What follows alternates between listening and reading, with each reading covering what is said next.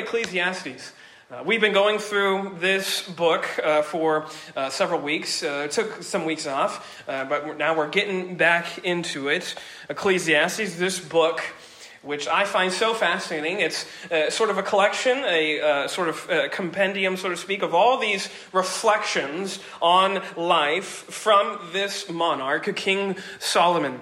As he is coping with this word, as he as everywhere appears here in the book of Ecclesiastes, vanity, he's coping with life's vanities, life's frustrations. And in his wisdom, he has been uh, sort of going through all of these troubling realities that he sees. I saw, I witness, he sees all these things, all these things that make life frustrating, and he's sort of working through them in the wisdom with which he was given by God.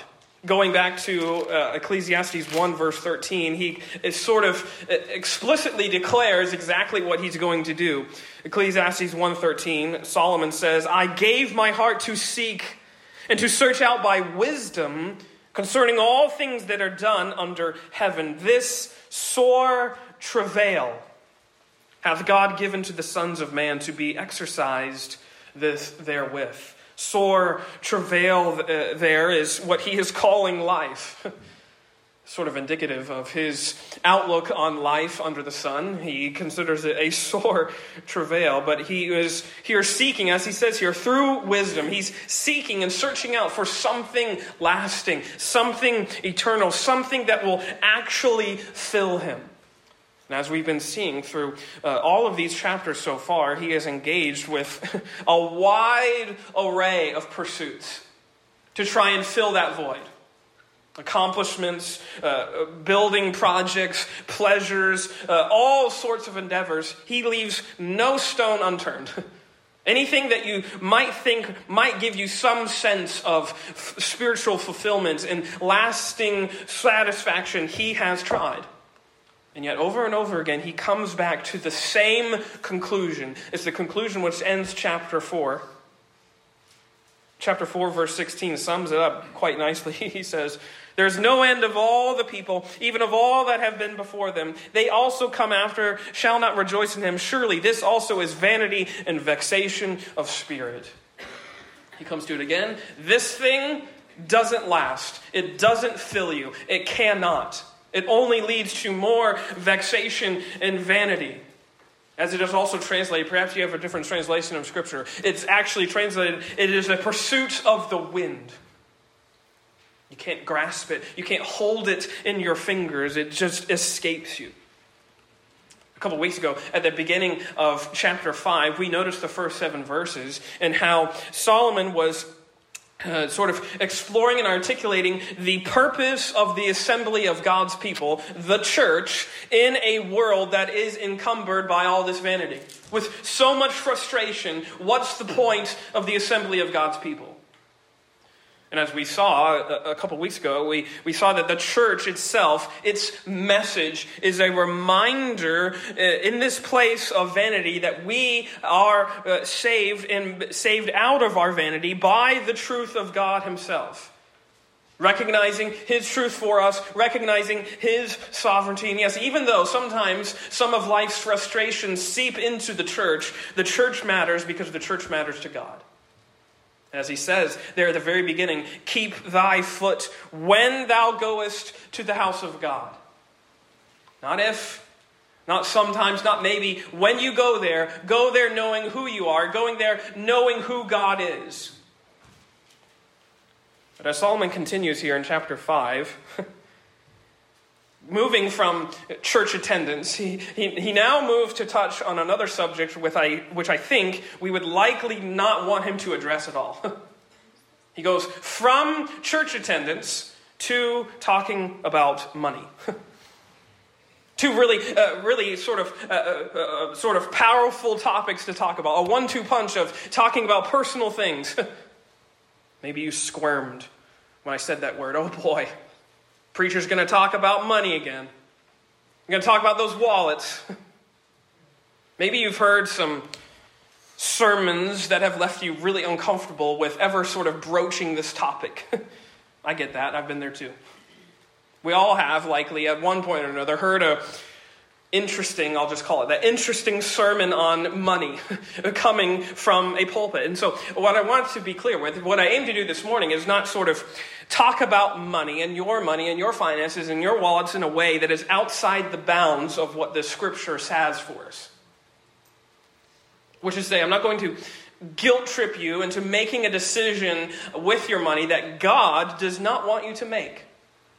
Sometimes I think we can be in those scenarios where we feel guilted into making a certain decision. Actually, I think what my prevailing aim this morning is to show you this that money is a mirage.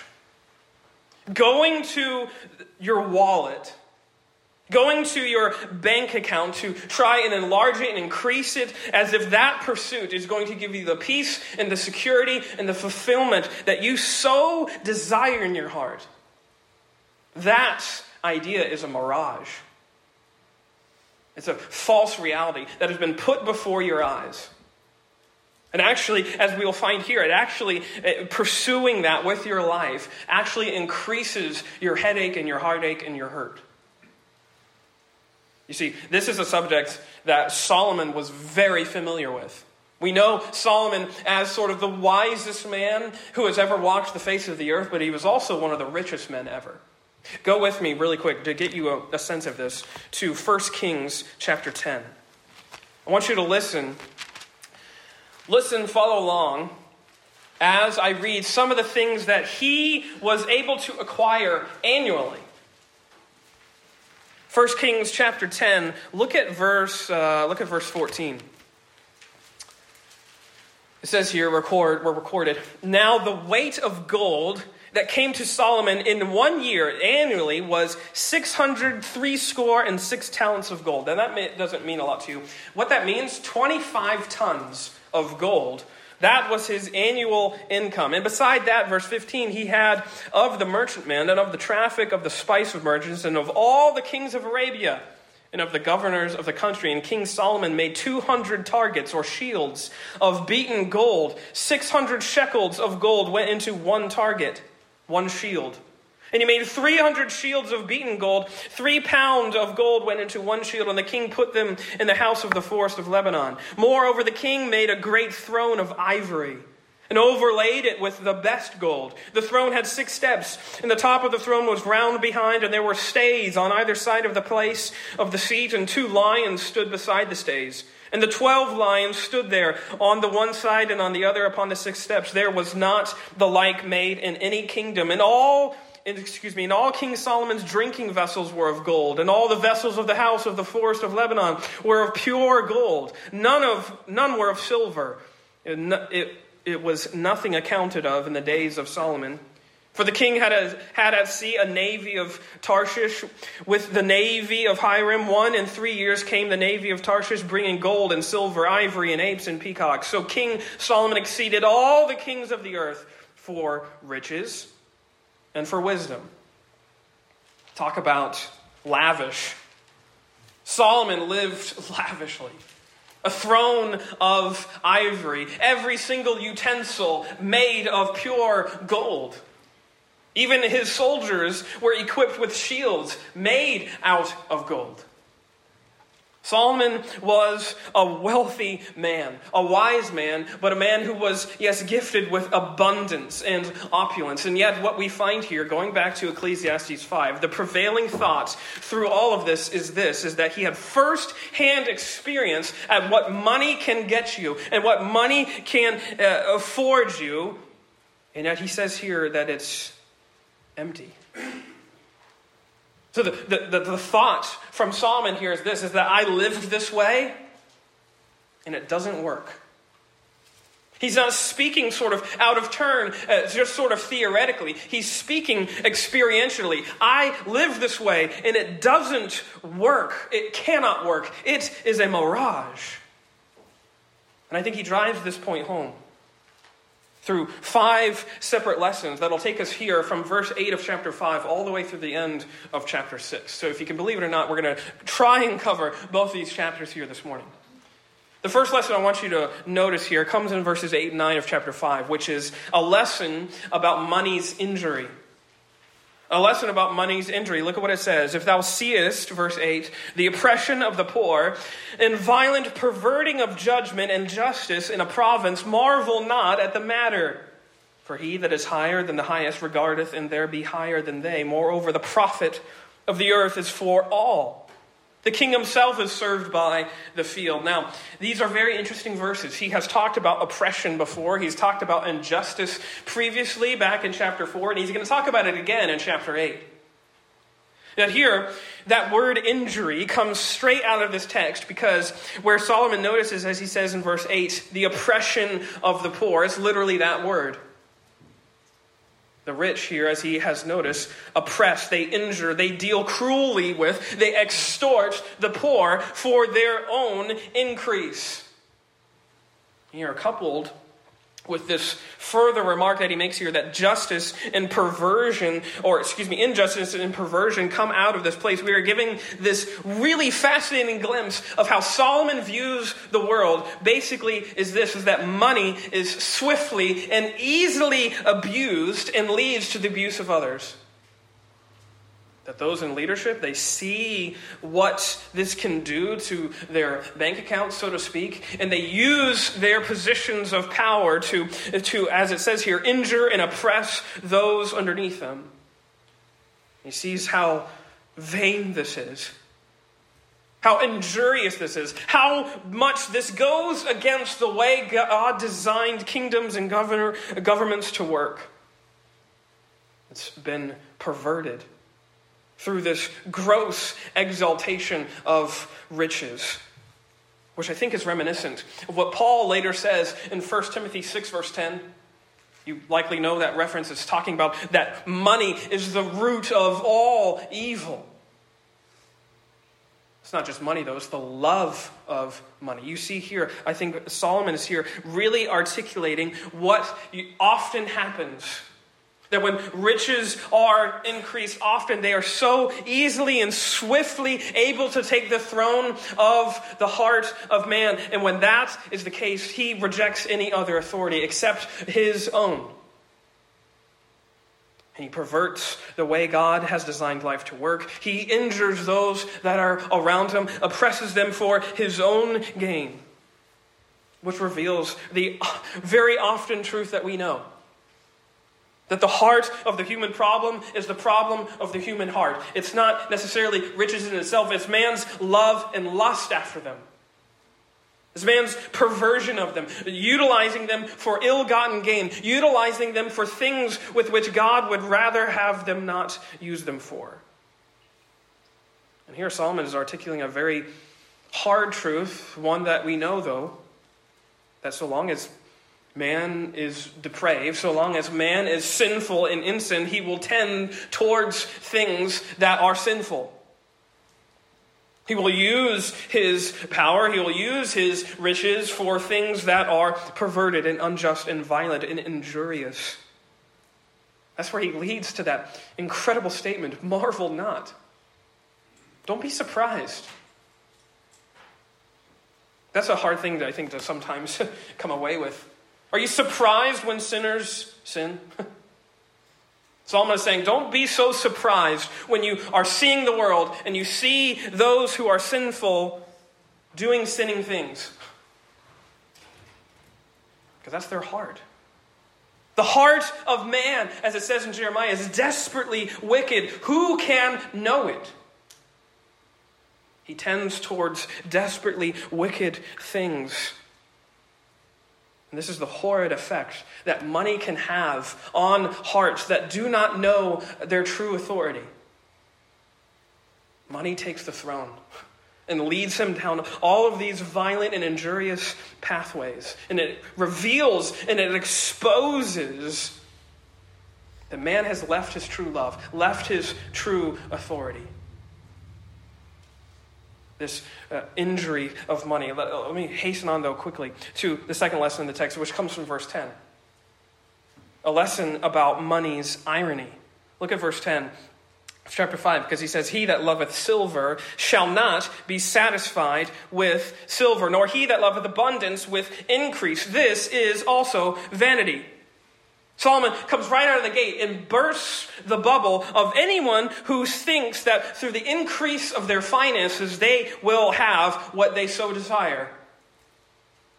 He says it right out of the gate He that loveth silver shall not be satisfied with silver. You will never have enough, he says. It will never come to the point where you finally reach that uh, sort of pie in the sky status. I finally have enough. I think we think that, that there's a certain benchmark that we can just get to with our bank accounts where it's like, if I can just get there. Solomon is here uh, uh, suggesting that that benchmark doesn't exist because it'll always be pushed forward. Those who are chasing after success financially will never achieve what they're after. This is a dreadful irony, is it not? Because we work so hard for it. And yet, this one, as he says here, that loveth silver is not satisfied with silver.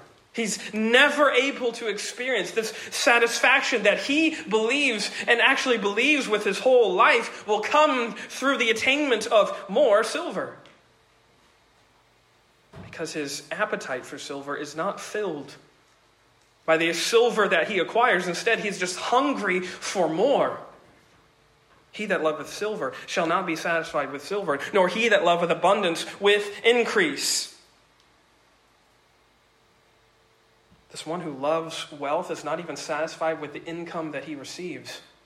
He's still hungry for more. He still is not satisfied. With each new sort of dividend that comes into his way, his soul cries, More, more, I need more. The benchmark keeps moving. It doesn't satisfy him, it doesn't fill him. No matter what type of financial gain he sees, his belly is never filled. I feel that way with Braxton sometimes. Not with money, but with food. We feed that boy, the other day, we fed him dinner, and we're sitting at the table, and he ran off to do his own thing. And two minutes later, he comes back with a box of cereal and a bowl in his hands and puts them on the table to say, I want this. After he'd just eaten. Anyways, doesn't deal with money, but it just goes to show you that the belly is never full, oftentimes, or at least we think it's not. This man that Solomon is describing here He's describing a man just like that, who has sort of a bottomless pit in his stomach, where he thinks that silver is going to quench that hunger, quench that thirst, and it never happens. Notice verses 7 through 9 of chapter 6, because he articulates this so well. Verse 7 of chapter 6 All the labor of man is for his mouth, and yet the appetite is not filled. He's not satisfied. He's still hungry. For what hath the wise man more than the fool, and what hath the poor that knoweth to walk before the living? Better is the sight of the eyes than the wandering of the desire. This also is vanity and vexation of spirit. That wandering desire is what Solomon is using to sort of express this idea that this man who is chasing after financial success this avenue, this pursuit, this way, this scheme. He's looking for all these ways that he can fill his belly. And yet his enough is never enough. Whatever he has, it's not good enough. It's not truly enough. It reminds me, I've used this quote before, but it reminds me of that, that really infamous quote from John D. Rockefeller How much is enough money? Just a little bit more. How much is enough? Just a little bit more. Now, this quote is true by all accounts. Some people think it's made up, but if you read more and you do a little bit more research, it does appear true that it came through this newspaper interview. But it's made more staggering if you actually do some of the research on just how much net worth John D. Rockefeller had. Of course, he's the founder of Standard Oil, and by all accounts, he is considered the wealthiest person in the modern era. If you adjust his net worth for like inflation and stuff in modern dollars 2020 it's roughly 340 billion with a B. Just a little bit more Just maybe another billion? I don't know. Maybe another 340 billion? The lover of silver is not satisfied with silver. His appetite is not filled. This is such a sad and dreadful irony that money itself possesses. It is always going to leave you wanting just a little bit more. Just a little bit more. And so it is that chasing financial success as, the, as a means of finding the hope and the peace and the meaning and the satisfaction that you so desperately crave is actually in, uh, choosing a wild goose chase. You're running after something that doesn't exist. You're chasing something. Actually, as Solomon here says, you're chasing the wind. It's vanity and vexation of spirit to spend your life hoping to finally realize what is actually a dreadful irony. Thirdly, a lesson about money's futility. Because, in addition to showing us just how futile it is and just how injurious it is to put all your hopes and dreams in this pursuit of riches, he actually reveals in chapter 5, verses 13 through 17, just how powerless riches actually are. Notice verse 13 of chapter 5. He says, There is a sore evil which I have seen under the sun, namely, riches kept, hoarded for the owners thereof to their hurt. But those riches perish by evil travail, and he begetteth a son, and there is nothing in his hand. As he came forth of his mother's womb, naked shall he return to go as he came, and shall take nothing of his labor, which he may carry away in his hand. And this also is a sore travail sore evil, that in all points as he came, so shall he go. And what profit hath he that hath labored for the wind? All his days also he eateth in darkness, and he hath much sorrow and wrath with his sickness. Solomon here is indicating a very futile point about money is that, that these riches they, they are a very futile place to derive your confidence for the future, precisely because you cannot take them with you when you die. You can't take all of the things that you acquire for yourself with you into eternity. Notice verse 15 again as he says, As he came forth of his mother's womb, naked shall he return, to go as he came and shall take nothing of all his labor which he may carry away in his hand. We tight fist, we clench our bank accounts while we are here in this life. And in some ways, we are right to do so, stewarding them, utilizing them for the good and the glory of God. And yet we tight fist them, thinking that we can take them with us. But when we die, our fists open, and we can't take anything with us. As we came into this world, so will we leave this world. It doesn't follow you, it decays just like our bodies will one day. No measure of abundance or financial success can safeguard your soul for the afterlife. listen to what he says in verses 1 through 6 of chapter 6. Listen to these words. There is an evil which I have seen under the sun, and it is, a com- it is common among men. It is common among men. A man to whom God hath given riches and wealth and honor, so that he wanteth nothing for his soul of all that he desireth, yet God giveth him not power to eat thereof, but a stranger eateth it. This is vanity. It is an evil disease if a man begat a hundred children and lived many years, so that the days of his years be many, and his soul be not filled with good, and also that he have no burial, I say that an untimely birth is better than he.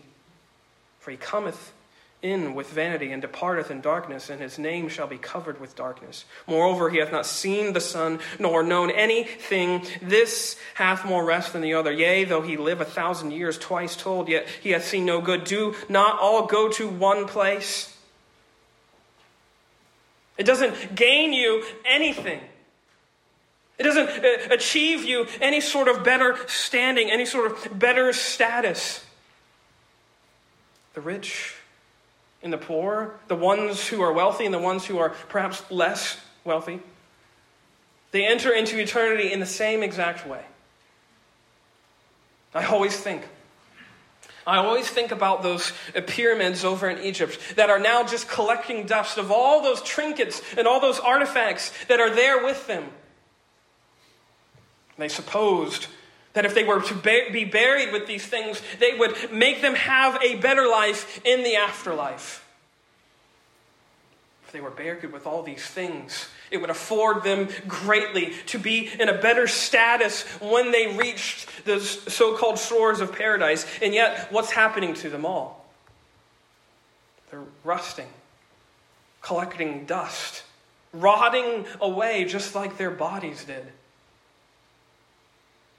You see, there's no buffer that we can acquire through the attainment of all of these things, all of these riches under the sun when we get to the end of days. In the final analysis, there will be no partiality between the rich and the poor. All that matters is faith. There's no tr- true peace of mind to be found here. It's so interesting as he is talking about this, this sore evil in chapter 5.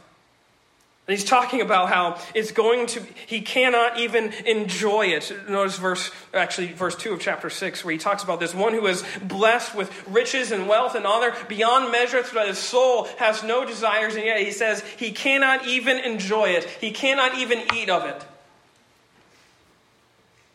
Because he's so stressed about losing it. Verse 16 of chapter 5, and this is a sore evil that at all points as he came, so shall he go. And what profit hath he that hath labored for the wind? What's the point of it all? what is all this acquirement and ballooning of his riches acquire for this man? Nothing. Except to look upon it and hope that he doesn't lose it. You see, those who are thought to have everything leave this place under the sun the same as those who have nothing. And this leads me to point number four a lesson about money's injury, a lesson about money's futility, a lesson about money's, excuse me, irony, for a lesson about money's tragedy. Because this man, as he says here, look at verse 17, listen to the sadness of this verse. All his days also he eateth in darkness, and he hath much sorrow and wrath with his sickness. How tragic. And there's a fascinating description that Solomon has been using and attaching to this sort of pursuit of riches throughout these chapters. Notice verse 13 of chapter 5. He says, There is a sore evil. Notice verse 14. But those riches perish by evil travail. And verse 16. And this also is a sore evil. Notice verse 1 of chapter 6. And there is an evil which I have seen under the sun at the end of verse 2 of chapter 6, and it is an evil disease. You see, in each instance, these words are all suggestive, coming from the same sort of Hebrew root word for tragedy and calamity and distress. And it's all accompanied by this unhealthy, unwise, lustful pursuit after riches. You see, Solomon had in mind so clearly and precisely to articulate exactly what it looks like when money becomes your God. Life becomes tragic, becomes an evil disease. It leaves you in futility, it leaves you in tragedy. And this is the opposite. I'll confess, this is the opposite of what we tend to believe, isn't it? We uh, often, I'll say, I often reason, I won't assume to talk for you. I often reason, maybe you can relate, that if I just had a little bit more financial security, I would be okay. That I, I wouldn't have to worry so much. All those bills that keep piling up, it doesn't matter. I, I could pay them all off. All those student loans that you may have, we can get rid of them. We could get out of debt, out of a mortgage. We could stop trying to make that clunker of a vehicle. Keep on driving. We could afford that house we've always wanted to be in. We have that thought. Again, it's that pie in the sky sort of attitude towards finances, such that money becomes our savior. If I just, if I could just, all our worries would be made to be quieted with just a little bit more. And here's Solomon. He devastates that line of thinking by saying that with just a little bit more, actually tragedies increase, and that with the increase of wealth comes an increase of worry. Notice verse 11 of chapter 5.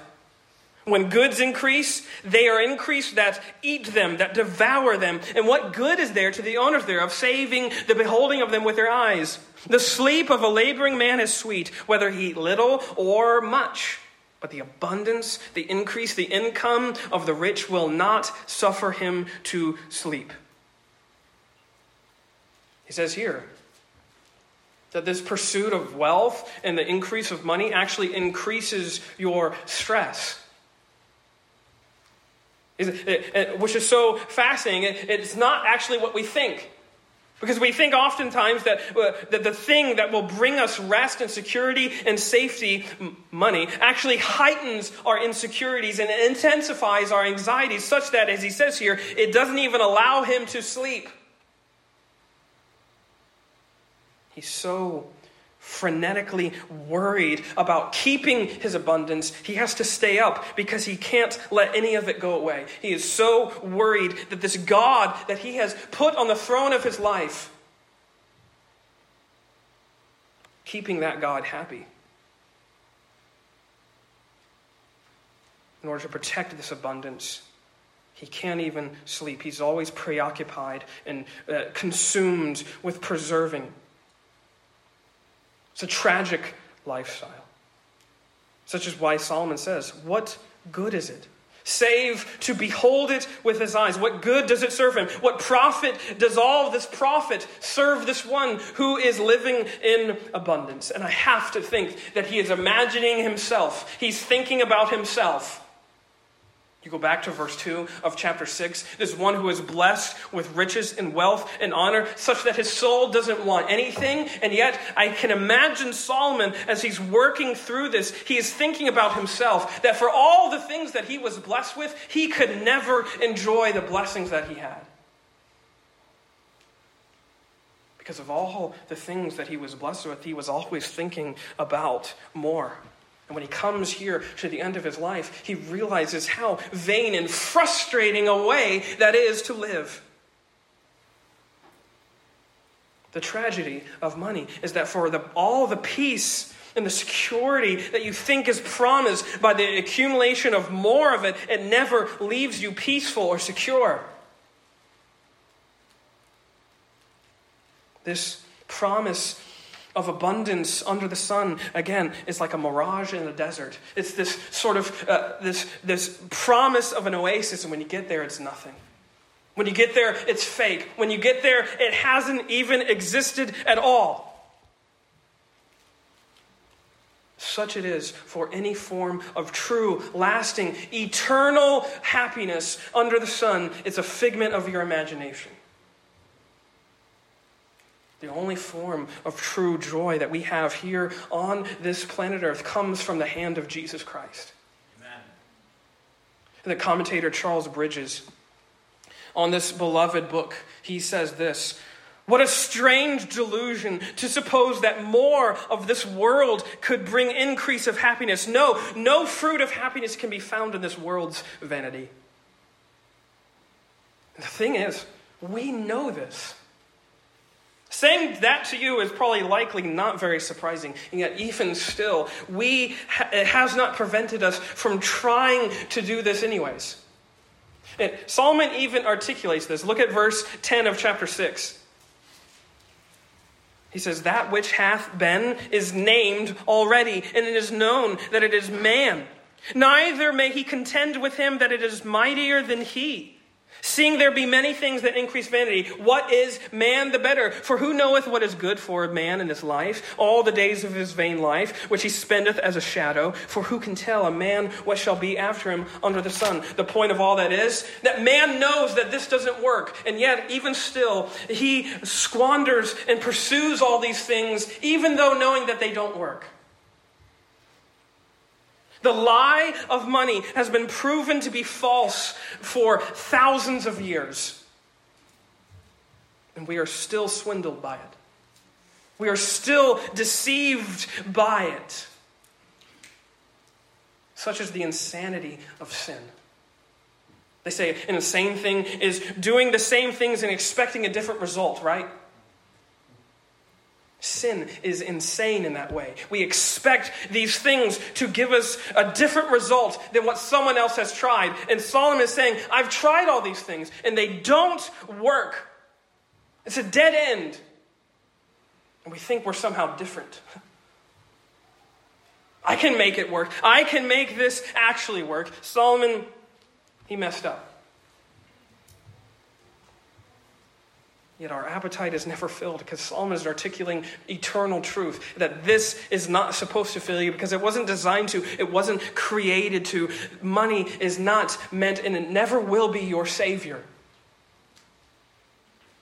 No peace or security for fulfillment can come out of it. And it's the height of tragedy to think that it can, which leads me to the last thing. Quickly, we saw injury and irony and futility and tragedy coming out of this pursuit of riches. But Solomon doesn't leave us there because at the end of chapter 5, he gives us three verses which I think give us a lesson about money's blessing.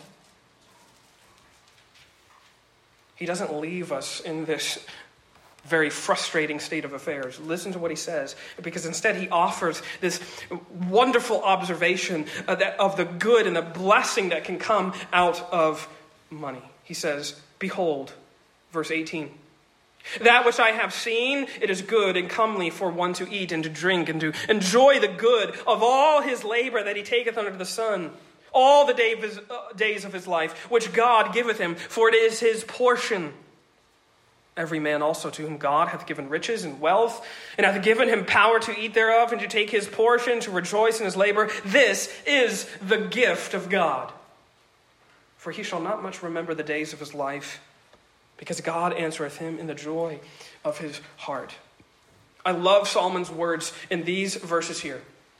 Because again, like he does everywhere else, he doesn't demonize money itself. It's not that money in and of itself is inherently evil, it's actually revealing of our hearts.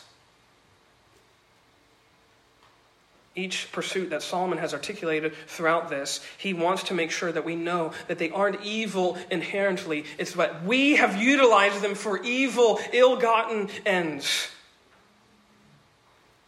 And Solomon's point here is so wonderful. It's so blessing, at least to me it is, as he says here, this is your portion. And he comes to all of these things, and the point of all of this is rejoice in whatever portion, whatever life God has given you. This is a gift from God. He is absolutely sovereign over your financial well being. Did you know that?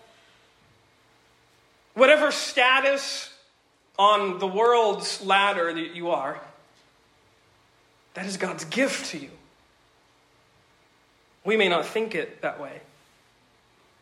Actually, I think oftentimes we're more inclined to be dissatisfied with this portion that we've been given and say, God, you messed up. If I could only be in that other higher tax bracket. Which well, I won't make that comment. I was going to make a comment which is very relevant to November, but never mind. Scratch that from my head. I, am still rolling through my head, but I'm just going to try and not say it because I want to so bad. But I've always promised that I won't engage into that topic. So, anyways, that'll be afterwards, maybe another time. But see here, what Solomon says is he wants us to see that all of what we have come from this portion of God's grace. It comes from this gift that He has given to us. Whatever you have in this life is a pure gift. It's not a reward, it's not a trophy, it's not an achievement, it's a gift from God. It's a gift to be enjoyed. It's a gift to be rejoiced in. It's a gift to be utilized and stewarded for the good and glory of the one to whom gave it to you. This is the blessing of money, that it comes from God's grace. Because you see here, all of this, All of what Solomon is saying here is that grace makes you okay with the portion that God has granted you. Why? Because grace reminds us that the ultimate gift we've ever been given, the ultimate portion that we have here in this life, is God Himself. It goes back to that song we sang Count your many blessings. It talks about that one stanza about how money can't buy you this. Money can't buy you the portion of God Himself. That comes through the gospel of grace. And we who are seeking enough by chasing after financial success and attainment and all those things are made to see here that that is no Savior. Christ alone is our Savior. He alone is our enough. And it is his ultimate desire and it is his ultimate delight that we would be delighted in his enoughness. Not try and attain and obtain our own. One writer, he says it this way that the sweet savor of Christ is the only antidote to the wretchedness of man. Only Jesus Christ can fill the appetite of our souls, can make us not hunger for anything. Why? Because He is our portion. Is the gospel alone, the gospel of Jesus Christ, and the forgiveness of sins, and the remission of all of our wickedness and wretchedness by the blood of Christ through faith, which is our portion in Jesus Christ. Uh, Solomon's dad, King David, Listen to what he says in Psalm 73. Write these verses down. Listen to what his dad said. Psalm 73, look at verse, or just listen along, verse 25. Whom have I in heaven but thee? And there is none upon, uh, none upon the earth that I desire beside thee. My flesh and my heart may fail, but God is the strength of my heart and, listen to that word, my portion forever. The portion that God has given you is God Himself. He is our enoughness. He alone can fill us. He alone satisfies the cravings of our souls. And so long as we are uh, made to find our enoughness in Him, we are then satisfied. With this portion which cannot fail, with this portion which lasts forever, comes from the gospel. The gospel of grace, which tells us that we no longer have to chase after this menacing mirage of happiness which money promises. Actually, way far greater and better is the invitation of the gospel which is summed up in Matthew 11, 28 through 30. Come all to me who are weary and heavy laden, and I will give you rest. No more chasing, no more running, no more squirming, no more fighting, no more stressing, no more uh, sort of uh, losing sleep over trying to protect what we've been given. We can rest, knowing that He is our portion, knowing that He is the satisfaction of our souls. So I leave you with that this morning. Are you content with the portion that God has given you? Are you living a dissatisfied life, longingly striving to earn something for yourself? Earn enough. Are you ruling your wallet, or is your wallet ruling you? It's a hard thing to come to grips with. But not so, I think. As long as Jesus becomes and stays your portion forever. Let us pray.